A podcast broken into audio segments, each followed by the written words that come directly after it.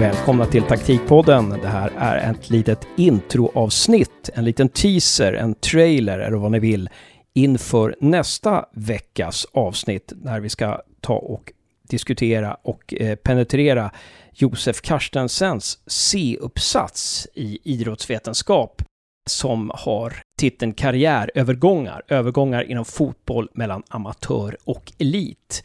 Vad var det som gjorde att du började skriva den här uppsatsen? Vad var det du ville undersöka, Josef?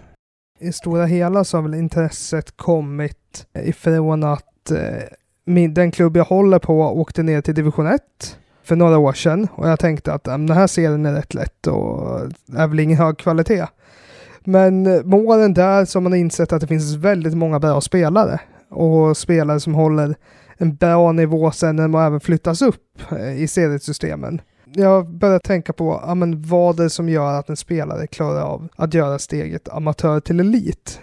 Jag fick ju också inspirationen av den gamla filmen Moneyball, att hitta oidentifierat värde i spelare. Det I och med att eh, det är en pandemi nu så tyckte jag att det var relevant att försöka se vad, vad finns det för likheter mellan de spelaren som klarar av att lämna division 1, division 2 eh, fotbollen till att ta sig till svensk elitfotboll och göra det steget bra. För att nu har klubbar mindre, sämre ekonomiska förutsättningar och därför måste man värva smartare. Det var så eh, det här intresset för uppsatsen väcktes.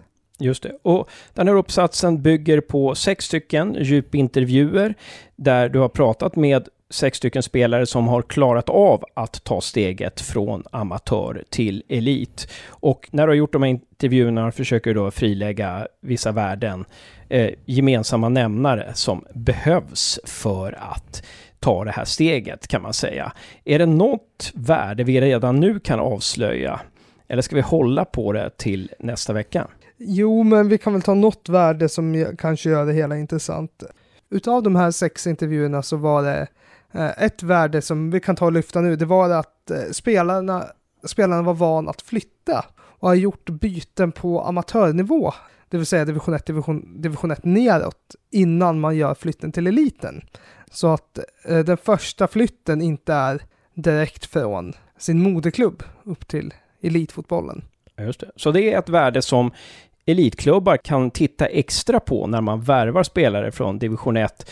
Har den här spelaren gått mellan divisionerna tidigare? är man van att byta klubb?